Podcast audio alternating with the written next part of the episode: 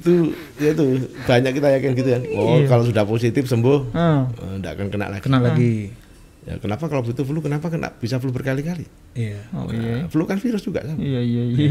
Nah, akhirnya itu terbantahkan karena yang terjadi di Amerika itu fakta yang ditemukan adalah mereka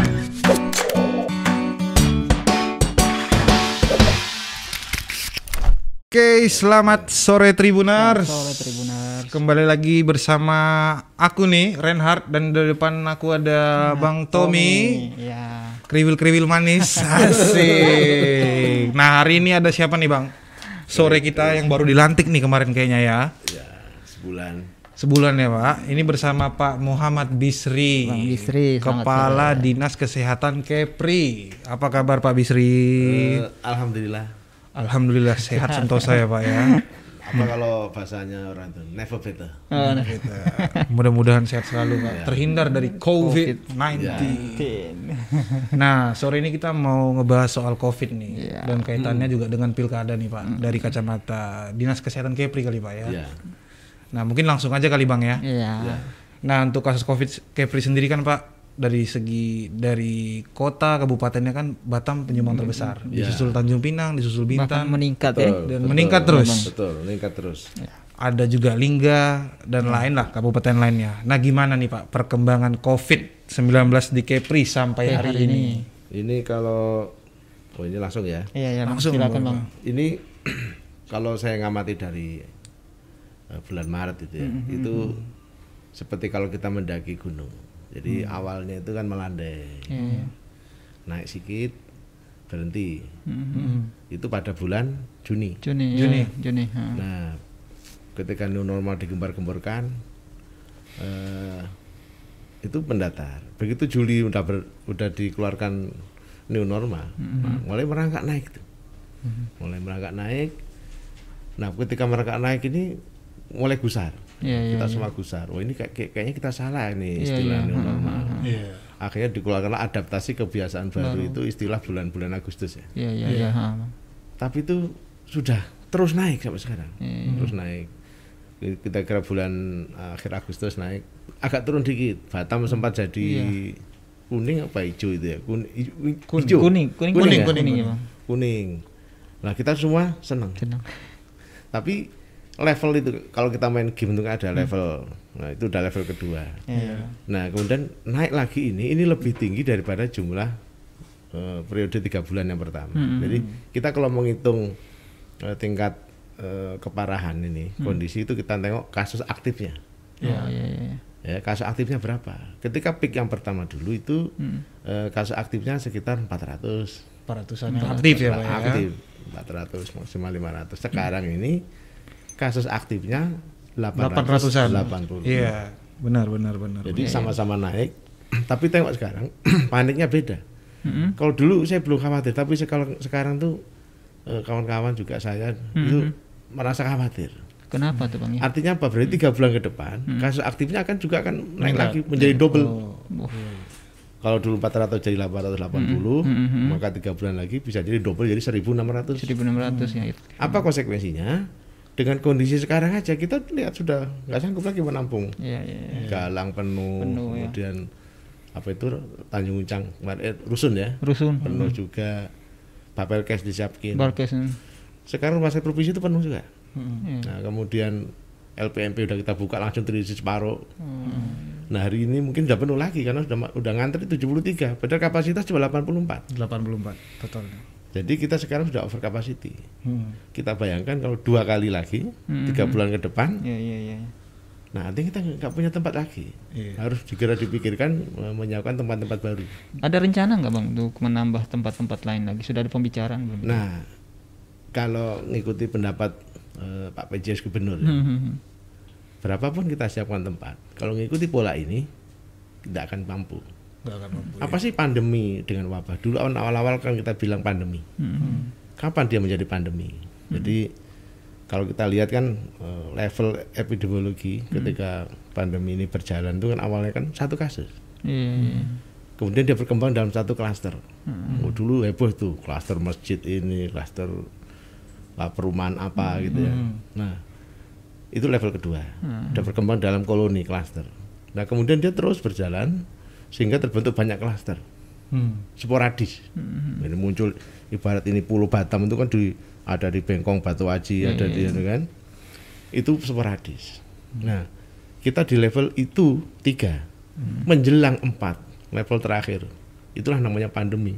Pandemi itu ibaratnya Pulau Batam itu udah merata, Semua ya. Hmm. udah merata. Nah, ketika itu sudah terjadi, kita aja sekarang udah merasakan, kita nggak bisa lagi memprediksi ini orang ketularan dari mana. Iya, iya, iya. Kalau dulu kan bisa di tracing, Iya, iya, iya. Kemarin ada orang itu keturunan dari mana Pak? Ya susah. Di Bintan itu, Bintan Utara, Hmm. desa. Dari mana ketularannya? Hmm. Setelah diurut-urut katanya dia pernah ke Batam, ya. Tapi kemudian ada juga yang ibu yang yang kita pikir suaminya nih, karena suaminya dari Palembang. Hmm. Nah ibunya itu diam di rumah, Hmm. Tapi bisa ketularan. Rupanya Pak ibunya cuma sempat jalan ke mana belanja, nah, ketularannya di situ. Iya. Yang sakit dari istrinya. Udah Kemudian makin sulit nge-tracingnya lah Pak ya, sekarang ya. Nah, artinya ini se- sebenarnya sudah anu ya, sudah pengalaman dunia ya. Makanya kenapa di dalam eh, peraturan Menteri Kesehatan 01 07 itu revisi yang kelima disebutin tujuan daripada upaya penanggulangan pandemi ini adalah bukan untuk menghentikan, Hmm. tapi menahan laju Pertumbuhan. tahapan-tahapan tadi. Jangan sampai menjadi pandemi, Pandemi. terlalu cepat. Iya, iya. Amerika Serikat dalam 24 jam kasusnya udah 124 ribu Hmm. dalam 24 jam ya kan kita baru tiga ribuan ya, dalam sehari ya Iya, iya. nah itu akhirnya bisa jadi dunia nanti akan semuanya terkena Terkena. ya.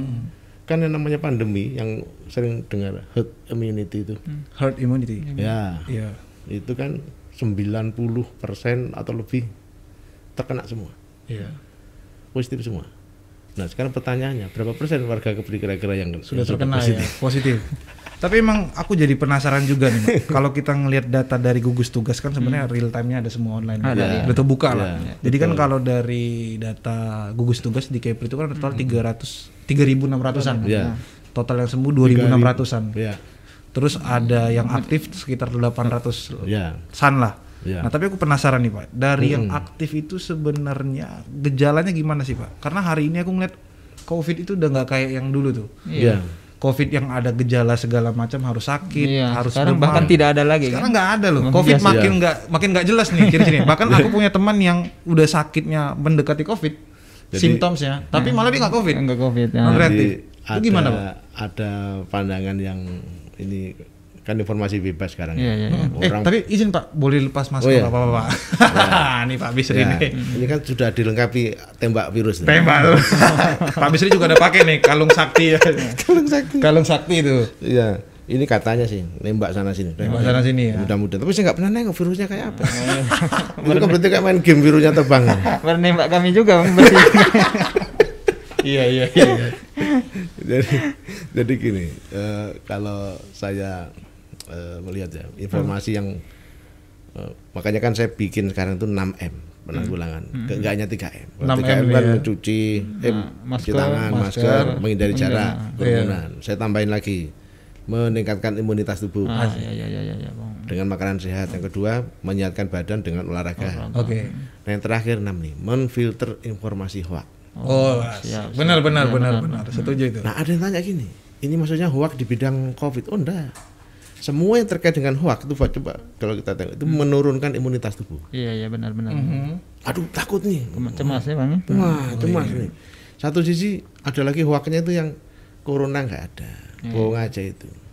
Ya, tapi begitu ada tetangganya meninggal karena COVID, dia lari. Panik. sibuk menolak jenazah segala macam. Berarti kan nggak konsisten. Kalau memang dia nggak percaya COVID, ya mestinya jangan takut dong, pegang-pegang aja sih. siap siap siap Bang. benar. Nah, atau kalau kemarin PCI itu, manajernya nelpon saya, Pak ini, tolong Pak, saya di Pinang. Pak mohon Pak dikirim bis. Bu ini malam saya di Pinang Nyupina gimana ngirim bis? Memang di Batam nggak ada bis, Hmm. nggak ada bus itu. Hmm. Ada Pak, sopirnya nggak ada mau nganter. Takut semua. Ya. ya biar pulang dulu bu besok udah malam besok aja diantar ke Galang tuh. Pak warga sudah menolaknya nggak boleh lagi kembali ke kosan Ah, 60 orang itu. Nah saya jadi mikir loh berarti sekarang masyarakat kita ini belum well informed. Apa ya? Belum well informed lah. Jadi kita merasa mereka udah paham semua lah. Mengenai COVID. Itu rupanya belum. Terutama stigmatisasi ini. Berarti kan karena salah info. Ah. nah makanya memfilter informasi hoax itu berarti masyarakat harus cerdas. Benar. dalam eh, apa, memilah informasi tentang corona ini. Kenapa kok, kok sampai ada orang mengatakan ini enggak ada? Loh, kenyataannya sekarang ICU tidak tertampung. Yang meninggal-meninggal itu karena dia menunggu masuk ICU. Oh. Oke. Nah, kemarin saya diminta tolong, Pak, ini orang tua saya ini, Pak, di Batam semua nolak. Kenapa? Karena penuh. Saya mohon, mohon akhirnya dapat. Hmm. Kemudian diobati, oke, yang asalnya positif jadi negatif, tapi meninggal juga. Hmm. Kenapa yang terjadi? Hah? Rupanya orang di ICU menunggu terlalu lama itu akan memancing virus yang lain masuk. Oh. Itu yang namanya infeksi nosokomia. Hmm. Infeksi yang didapat dari rumah sakit. Makanya jangan senang-senang di rumah sakit. Iya, iya. Iya, iya. Justru rentan ya, Pak. Ada bakteri yang kita nggak paham. Iya, iya. Dan dia meninggalnya karena itu. Bang, bang, itu aku sedikit potong. Itu Iya. eh, meninggal itu kan dari dulu kan ya kami sempat dapat informasi kalau yang meninggal itu kan ada penyakit bawaan. Ya. Nah, sekarang informasi baru dari Abang ini karena terlambat ditangani di ICU yang sebetulnya Ya. yang lebih efektif atau lebih akurat yang mana nih kira-kira? Ya berarti kan gini, ada gradasi nih. Mhm. Ada yang sehat-sehat saja. Jadi kan eh, dari satu komunitas Iya, yang akan bisa menjadi eh, positif Heeh. itu mungkin berapa persen? 20 persen lah. Kalau saya tengok di eh, Kepri ini dari 28 ribu kemarin yang dites, Heeh. itu yang positif eh, 2000 sekian, berarti 10 persen. 10 persenan ya, ya. Apakah ini meningkat dari 10 persen? Bisa saja. Semakin sejalan dengan meningkatnya pandemi. Tapi artinya tidak semua orang di dalam kontak itu bisa menjadi positif. Karena berarti virusnya tidak bisa berkembang, tidak bisa replikasi di dalam tubuhnya. Nah, dari yang eh, konfirmasi positif tadi, yang 10 persen, kematiannya 2,7 persen. Delapan- berapa orang tuh? 88 ya? 8 Ya, kan sekarang 88 tuh. Iya, iya. Nah, berarti dari 3088 per 3000. Hitungannya pasti 2, sekian persen. Bang itu kebanyakannya karena itu bang? Ada penyakit bawaan itu ya? Atau ya, ya, tubuh kita tuh dulu waktu kita belajar kan ada daya Tuhan apa daya tubuh masing-masing orang itu berbeda. Iya. ya kan ada faktor herediter ada kemampuan alami tubuh atau keturunan itu ada yang mempengaruhi di sana. Nah kita tengok eh, tingkat kematian Indonesia itu awalnya kan rendah Iya. karena kita percaya bahwa apa daya tahan orang Indonesia ini Kuat. tapi terakhir-terakhir naik iya. apa yang terjadi kalau kita baca adalah karena fasilitas pelayanan kesehatan kita itu eh, tidak siap Oke. untuk mengatasi semua eh, korban ini. Siap, siap, ha. Terbukti dengan apa? Kekurangan ICU, ICU. kemudian ventilatornya, kemudian eh, apa namanya eh, masyarakat harus menunggu lama untuk dilayanin. Iya, iya. Nah itu kalau orang nafasnya terganggu 20 menit kan sudah kekurangan oksigen. Siap, siap. Tapi saya potong nih Pak. Kemarin kan bukannya ada berita kalau katanya dibeli 3 PCR yang mau 1 M itu. Ya, Nah, sementara dari Pak Bisri-Sri menyadari kalau dari segi fasilitas ternyata kita berkekurangan lah, belum mencukupi. Jadi- nah, kenapa hal itu justru nggak dialihkan untuk membeli ventilator supaya lebih cukup ya, Pak? jadi ada 3T. Jadi ada di dalam kita penanganan COVID ini ada istilahnya 3T yang penting dilakukan. Pertama testing. Testing. Mm-mm. Testing ini penting untuk melihat oh, orang ini konfirmasinya gimana, Iya, positif atau enggak. Hmm. Habis testing, tracing, kontaknya. Jadi menyelamatkan dulu. Iya, iya. Hmm. Jadi gimana agar ini tidak menyebar. Makanya kemudian yang sudah positif istilahnya diisolasi supaya nggak nular yang lain. Iya, iya, iya. Hmm. Nah kemudian yang diduga kontak di karantina itu yang sehat tadi tuh. Hmm. Hmm. Nah, di- sebelum dia dites di karantina dulu supaya nggak makin menyebar. Iya, Nah, jadi ada istilah perbedaan isolasi dan eh, karantina. Nah kemudian treatment. Nah ini kita selama ini aktif dengan testing tracing. Hmm. Hmm. Kenapa kita nggak memperhatikan treatment? Treatment Karena memang ya? kasusnya nggak banyak. Kasusnya nggak banyak. Jadi cuma 2,7 persen tuh kan. Hmm. Itu tingkat eh, kematiannya. Kemudian yang sakit lebih dari itulah. Tapi yang mati segitu. Dari yang 10 persen tadi positif kan tidak semuanya sakit. Iya, iya, iya. Nah yang sakit mungkin 10 persen dari situ. Dari yang 10 persen yang meninggal dua. Nah kebanyakan yang sakit ini berat Iya, iya. kondisinya. Tapi angka kesembuhan kita kan 80 persen. Besar. Nah, artinya dari 3000 sekian 80 persennya itu eh, sehat lagi sembuh. Hmm. 3.800 eh, kan kita kematian 2,7 persen, Iya, nanti kira-kira 70 hampir 80 persen. Hmm. Angka kesembuhan kita ini mereka sembuh. Nah yang meninggal 2,7 persennya. Nah kenapa meninggal ini Ya karena faktor komorbid tadi itu ada yang memang eh, ada orang yang kena debu sedikit itu langsung reaksinya berlebihan dan dia paru-parunya nggak tahan nih. Atau kemudian ke ginjalnya, ke livernya. Kalau dia udah sakit, udah cuci darah segala macam berarti makin menambah resikonya. Nah ini yang eh, banyak kan eh, meninggal karena faktor komorbidnya. Kalau virus nggak bisa bunuh memang. Mhm. Virus tidak akan pernah bisa membunuh. Bang, tapi yang, yang dulu sempat orang bilang itu kalau memang kita dalam posisi sehat atau daya tahan tubuh kita baik, Ya. itu kan lewat 14 hari ya Ya, virus Hilang, akan- hilang. hilang, sendiri. Itu gimana tuh sebetulnya benar tidak tuh? itu ya itu banyak kita yakin gitu ya. Oh, Iya. kalau sudah positif sembuh, Ah. tidak akan kena lagi. Kena lagi. Ya, kenapa kalau itu flu, kenapa kena bisa flu berkali-kali? Iya. Oh Nah, iya. flu kan virus juga sama. Iya iya iya. Nah, akhirnya itu terbantahkan karena yang terjadi di Amerika itu fakta yang ditemukan adalah mereka sudah positif, kemudian ada relapse positif lagi, itu kondisinya lebih berat. Oh, lebih berat. Nah, ini yang yang jadi harus perhatian kita ini. Karena saya nanya langsung nih kepada kawan saya yang spesialis paru. Mereka yang sembuh itu akan meninggalkan bekas Iya iya iya iya. virus ini, jaringan parut di paru-parunya. Artinya ada sel-sel paru-parunya ru- udah rusak. Terus, iya, iya, iya. Bayangkan kalau itu kena lagi, maka akan bertambah lagi eh, yang rusak. Makanya itulah kenapa dia makin berat. Nah, artinya kalau kita sudah positif kemudian sembuh, jangan leha-leha. Tetap- tetap tetap menjaga. Iya, iya. Protokol kesehatan Ini- tertular lagi. Tapi dari menarik tadi Pak yang kita ngebahas soal PCR tadi. Ya, Kan berarti fokusnya sekarang ada di testing dan tracing. tracing. Nah, bisa dikatakan ba- bahwa berarti urgensi pemerintah sekarang ada di dua hal itulah. Ya. Dan mungkin asumsi pemerintah bahwa sekarang mungkin pemerintah ngerasa sedikit berhasil kali. Karena angka kematiannya dianggap rendah sehingga mungkin agak mengenyampingkan biarpun kita bilang nggak bisa ada- mengenyampingkan ya. Jadi kalau sebenarnya pemerintah kita itu sudah si- sudah siap secara kebijakan. Ah. Jadi undang-undang penanggulangan COVID ini itu kan undang-undang nomor 2 eh, tahun 2020 dikemudian dikuat-kuat dengan instruksi Mendagri nomor 1 tahun 2020 itu sudah mengamanatkan, sudah menginstruksikan agar pemerintah termasuk pemerintah daerah itu menyiapkan Hmm. sarana kesehatan, APD-nya semua disiapin, penyiapan ruang ICU itu sudah. Pada waktu itu kan kasus masih rendah. Iya iya iya. Nah, cuma sudah menjadi gaya kita itu mana yang menjadi prioritas dulu. Oh, Yang isu yang kuat saat itu kan lockdown. lockdown. Iya iya iya. Maka masalah yang utama timbul adalah masalah sosial. Hmm. Makanya kemudian belanja yang dilakukan belanja untuk social safety net. Iya iya iya. Padahal urutannya di dalam eh, undang-undang itu pertama disebutkan adalah prioritas penggunaan anggaran adalah untuk belanja kesehatan, Oh. Ya. memperkuat sarana kesehatan. Baru social safety net, baru yang terakhir PEN, pemulihan ekonomi nasional. Oke. Tapi pemulihan ekonomi nasional tidak akan pernah bisa jalan selama kesehatannya nggak bisa Belum ditangani tertangani dengan, Bang, dengan baik. Jadi kalau kita lihat itu pada kenyataannya saat ini di provinsi Kepri pada apa pengadaan fasilitas kesehatan kayaknya. Nah sekarang mulai, iya. jadi kita beruntung ada juga bantuan banyak sih dari eh, Tamase. ya. Kita udah mulai mengadakan, udah mulai menyiapkan ini. Iya, iya.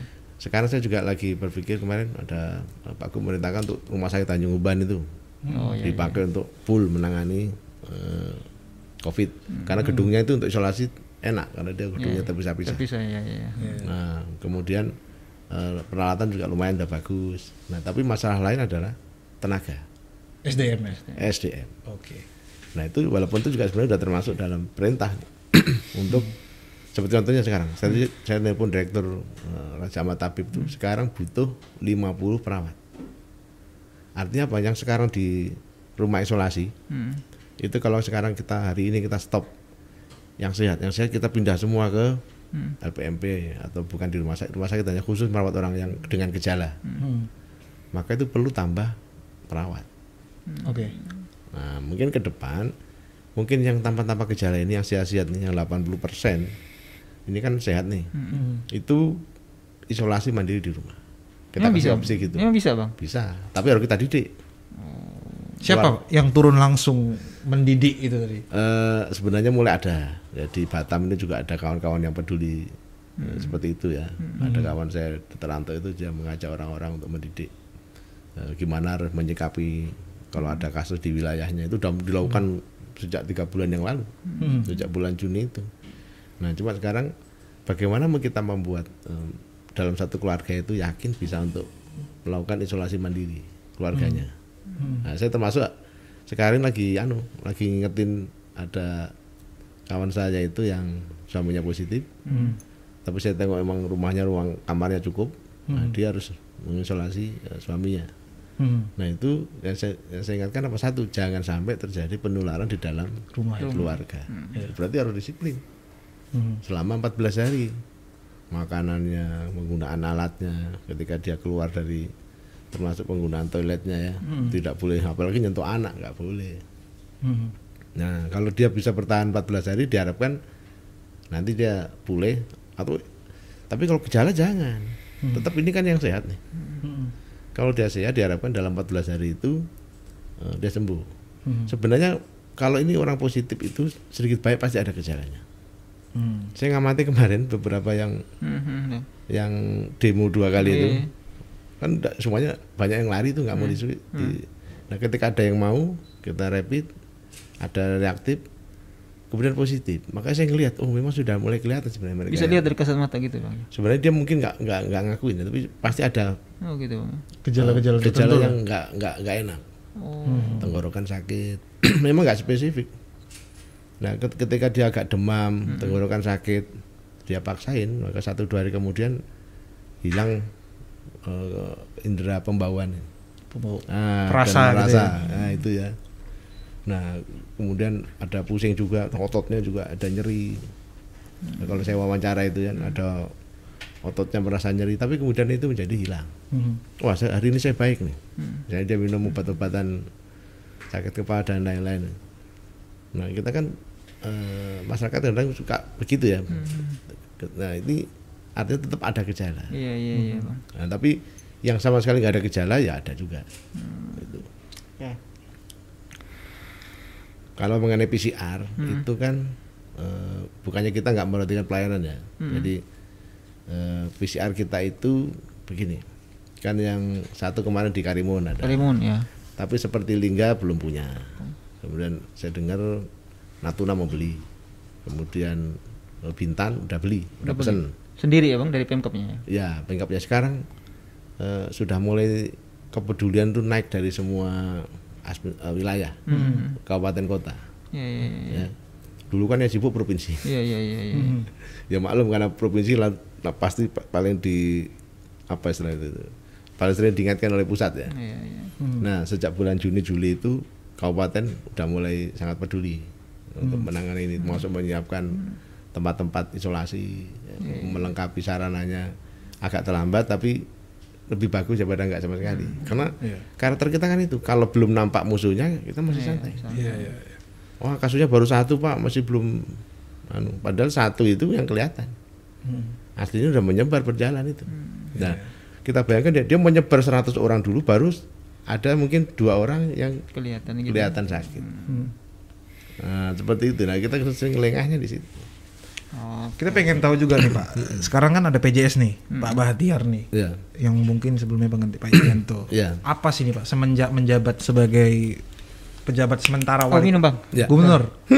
sorry sorry. Apa program mungkin program besar atau program khusus yang Kebijakan- dilakukan kebijakan Ah, dia itu, Bang. yang dilakukan untuk menekan Covid? Kita penasaran nih Bang. Hmm, masalahnya beliau itu termasuk saya kan ikut nyambut beliau Iya. waktu datang itu. Hmm.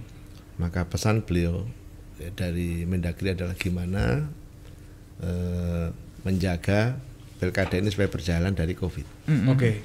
Maka konsen beliau di gimana menangani Covid ini. Penanganan Covid terutama di pilkada ya Pak. Ya, makanya langsung pada hari juga beliau langsung mencanangkan eh, pilkada sehat. Oh iya. Apa maknanya? Pilkada jangan sampai menjadi klaster Baru. baru penularan eh, COVID ini. Hmm. Eh, makanya eh, dan itu memang gaungnya jadi luas. Ya, sekarang ini dari KPU, Bawaslu kalau bikin acara itu pasti ngundang kesehatan untuk eh, memastikan acaranya itu mengikuti standar protokol kesehatan. Hmm. Ya. Dan beliau eh, Pak Gubernur tidak bosan-bosannya di- ketika beliau turun ke lapangan, ke pasar, selalu ingatkan masyarakat untuk patuh pada protokol karena memang tidak ada eh, obat Hmm. satu apa namanya satu upaya yang eh, yang pas sekarang ini selain daripada mematuhi protokol kesehatan untuk mencegah covid Untuk mencegah COVID.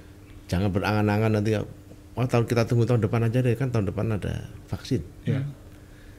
belum tentu karena setelah saya pelajari vaksin ini sekarang ini kita masih proses uji Uji. Iya, iya, iya. uji klinis Ini klinis. nah itu katanya masih tahap Tahap- ketiga Nah. padahal diperlukan tahap empat Mm-mm. habis itu tahap perlu namanya marketing, marketing epidemiologi itu diuji di kelompok lain Ya. tapi yang jelas ketika nanti pemerintah mengatakan ini aman berarti sudah aman iya. Nah, saya nggak ingin nah, sekarang masyarakat belum belum udah mengatakan sudah mulai berpolemik, berpolemik mengenai vaksin. Mm-mm. Nah, stop lah ini hoak-hoak. ini. Iya. Kenapa kita nggak bisa mempercayakan ini kepada ahlinya, Mm-mm. pada pemerintah, pada ahli biologi kita Iya. banyak itu.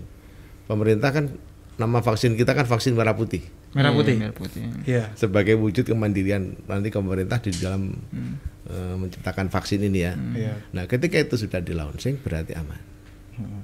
Nah, cuma yang saya lihat itu apakah vaksin ini cukup? Nah, ini yang masih jadi pertanyaan. Ma- Maksudnya cukup untuk seluruh penduduk ya. Nah, ini yang jadi pertanyaan. Tapi program itu tetap akan dimulai. Saya sudah melatih tenaganya untuk di Kepri itu.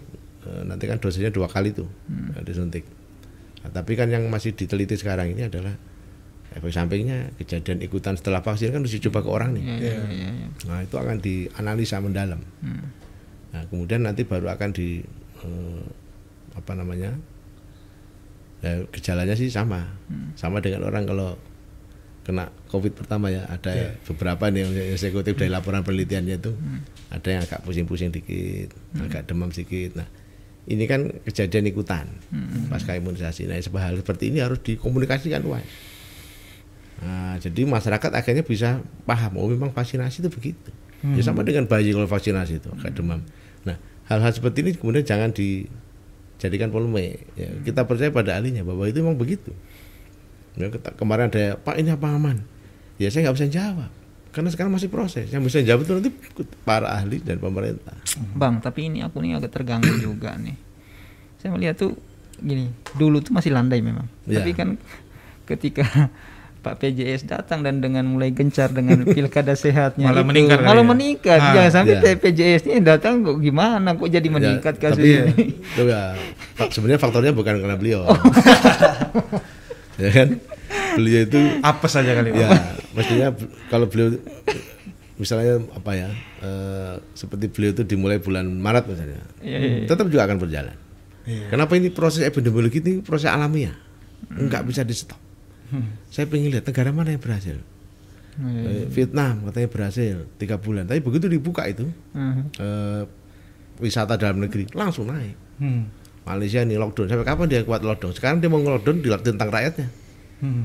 ya karena orang perlu hidup saya meng- kalau istilah Pak Sekda kita Hmm. Pak Arif Fadila itu kan oh kita boleh kita jangan sampai terpapar Hmm.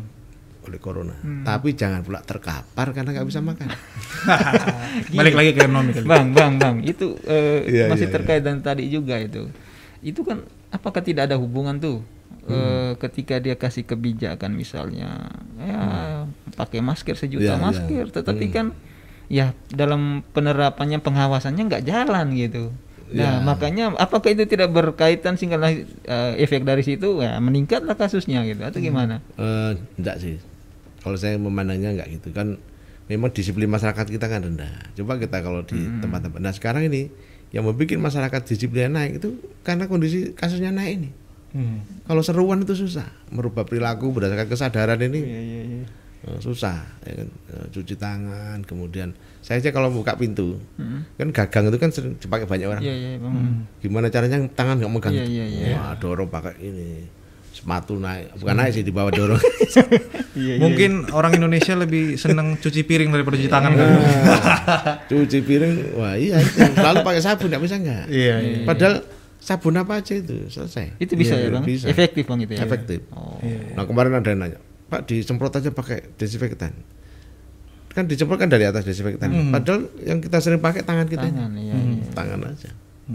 Nggak pakai sabun udah selesai Ini Pak Bisri, jadi aku balik ke yang masalah pilkada tadi. Aku dengar dari Pak Bisri kan Ya. kalau ternyata PJS kita Pak Bahtiar punya concern eh, untuk penekanan angka COVID nanti pilkada. Tapi apakah mungkin Pak kita bisa menekan pilkada? Karena kalau kita ngelihat kemarin aja Malaysia itu di Sabah Juni kemarin malah peningkatan COVID-nya luar biasa. Ya. Di Korea mungkin agak sedikit tidak tinggi, tapi mereka berani ngelakuin pilkada itu waktu angkanya sedang turun.